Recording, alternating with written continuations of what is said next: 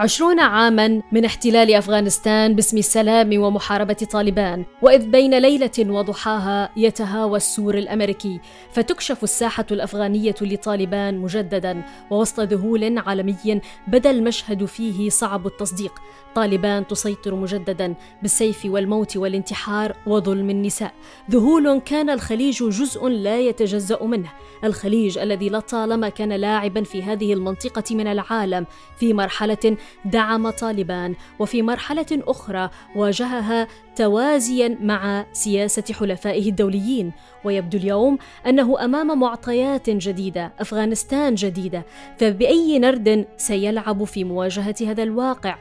وأي تداعيات قد يواجه معي في بودكاست ديوان الأكاديمية والمحللة السياسية الكويتية دكتورة سلوى سعيد التي سنضع أمامها العديد من الأسئلة بهذا الشأن أهلا بك دكتورة سلوى يا مرحبا حياك الله آه، وأتشرف بتواجدي في برنامجكم دكتورة ما هي الأهمية الاستراتيجية لأفغانستان بالنسبة للخليج؟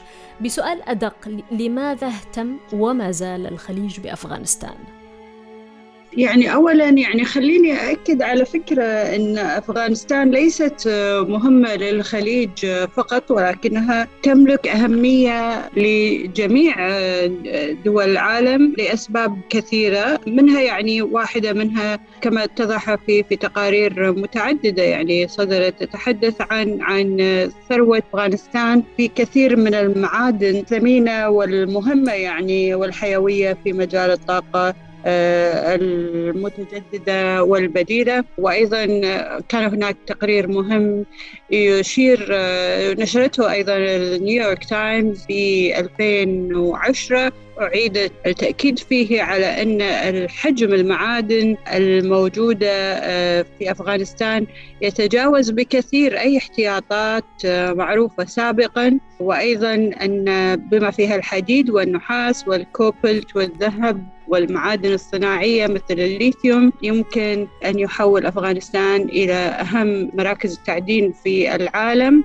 وأيضا تحدث التقارير من البنتاغون أيضا إلى أن المشكلة أن هناك يعني حاجة لاستقرار في هذا البلد آه، المتواجد في منطقة استراتيجية مهمة جدا عالميا لكي يتم آه، الاستفادة واستخدام هذه المعادن. ويعني كان هناك يعني طبعا حديث عن أن الليثيوم في أفغانستان يساوي موقع أفغانستان بالنسبة للليثيوم الليثيوم عالميا يساوي موقع السعودية مثلا في في موضوع النفط يعني.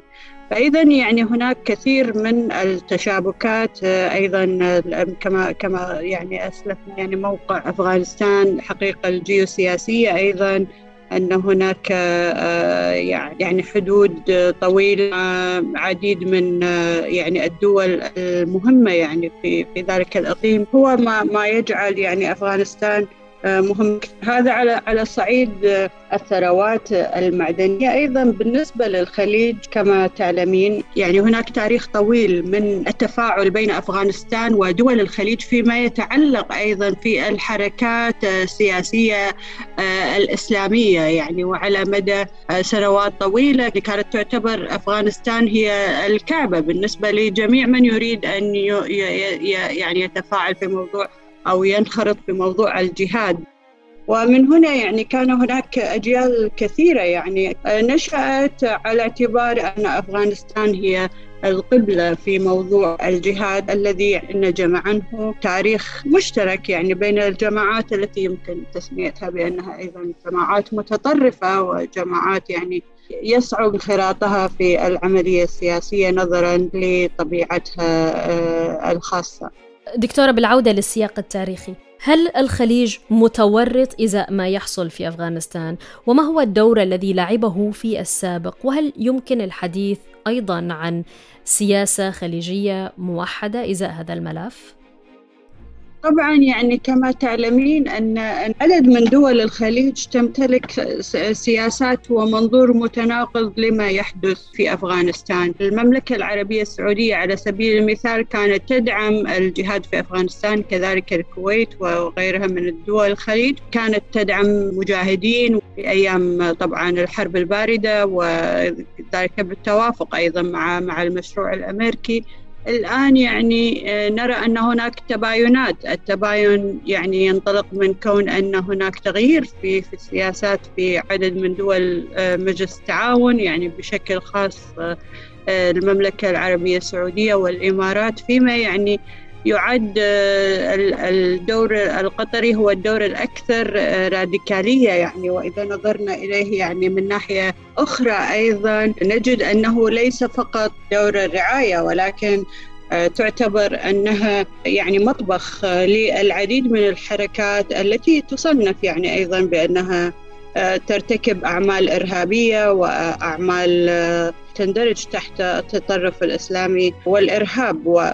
وأيضا الدوحة كانت راعية لاتفاق السلام أيضا مع مع مع طالبان وأيضا كانت تقيم قيادات طالبان والمكتب السياسي في الدوحة وكانت تصرف لهم رواتب يعني للمكتب السياسي في الدوحة وبالتالي يعني قد لا أعتبره انخراط ولكن ما هو أكبر من الخراط ربما هناك مصطلحات أكثر تحديدا يعني ستتكشف يعني في المرحلة القادمة لنعرف إلى أين ستذهب يعني هذه الأجندات السياسية في في أفغانستان هل من تداعيات أو انعكاسات على أمن الخليج؟ بطبيعة الحال موضوع تطرف هو موضوع يعني يتعلق بأفكار البشر وبخلفياتهم آه، الفكرية.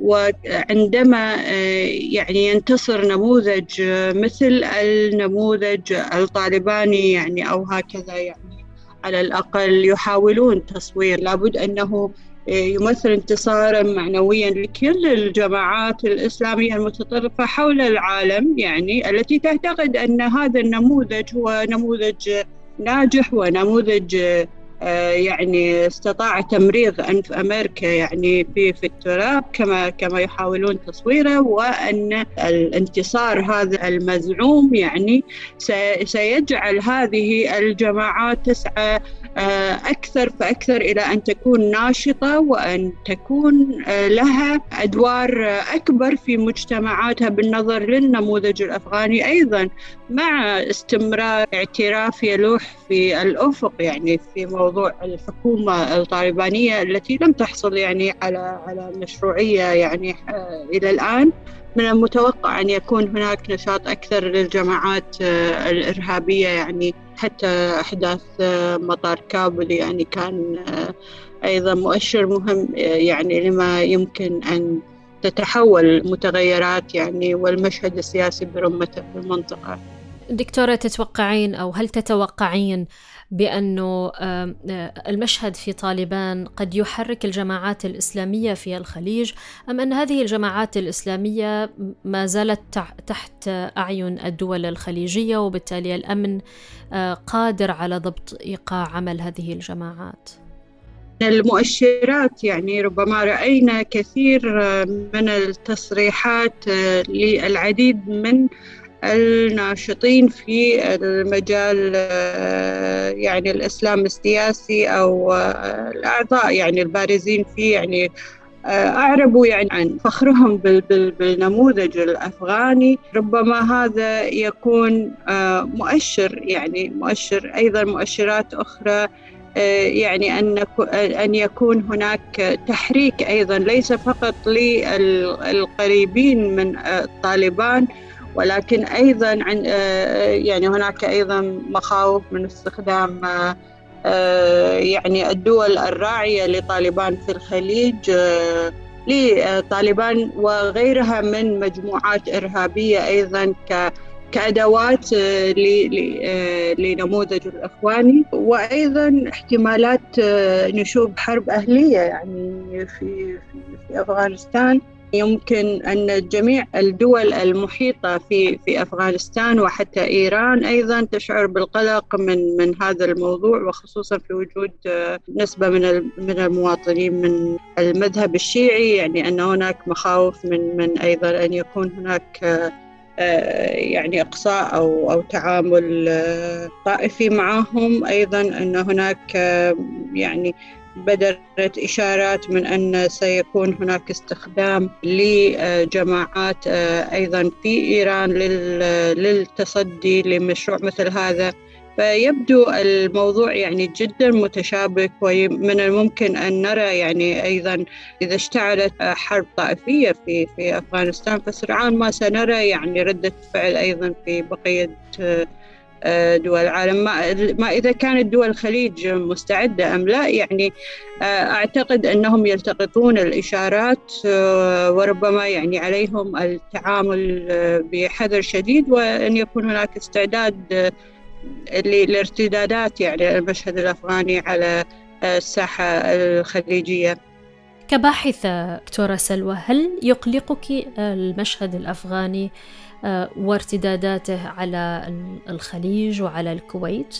هو بطبيعة الحال يعني لم يشعر أي أي من أنصار الفكرة الديمقراطية حول العالم بأي يعني شعور مريح يعني منذ استيلاء طالبان على السلطة. فبالأخير هي أصلا يعني لم تأتي من خلال يعني صندوق اقتراع يعني هي وصلت للحكم يعني عبر عمليات عسكرية وهي نموذج يعني للحركة التي لا تملك خبرة سياسية بقدر ما هم يعني قاتلين و...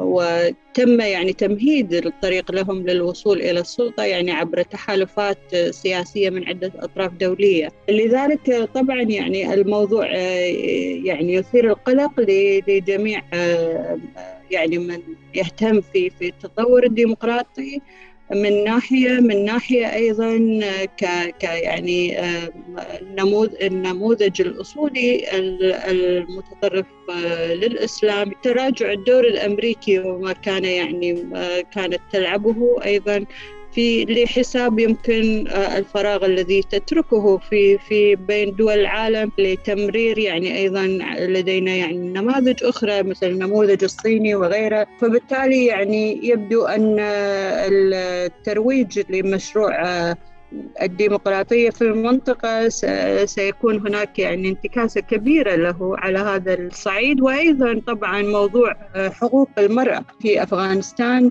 يعني موضوع شائك جدا ومقلق جدا لكل أعتقد كل امرأة يعني حول العالم لا سيما المرأة المسلمة التي يعني تعيش في مجتمعات مسلمة و, و ويمكن أن تتعرض لأشياء شبيهة فيما لو انتصر النموذج الأصولي يعني في فرض يعني حتى النظريات وتطبيقها على أرض الواقع فهذه يعني خسارة يعني لمكتسبات حقوق الإنسان والتي حققتها أيضا المرأة في في مجال حقوق المرأة وتمكين المرأة في المنطقة والعالم. تحديات عدة بلا شك يواجهها الخليج مع التغييرات الدراماتيكية في ملف أفغانستان. شكرا لك دكتورة سلوى سعيد وأنت أكاديمية ومحللة سياسية كويتية على مشاركتك في بودكاست ديوان. معي أنا وفاء العام في الإعداد والتقديم ومع زميل فتحي أحمد في الإخراج والتنفيذ الصوتي. وشكر موصول إلى كل من استمع إلينا وإلى لقاء قريب.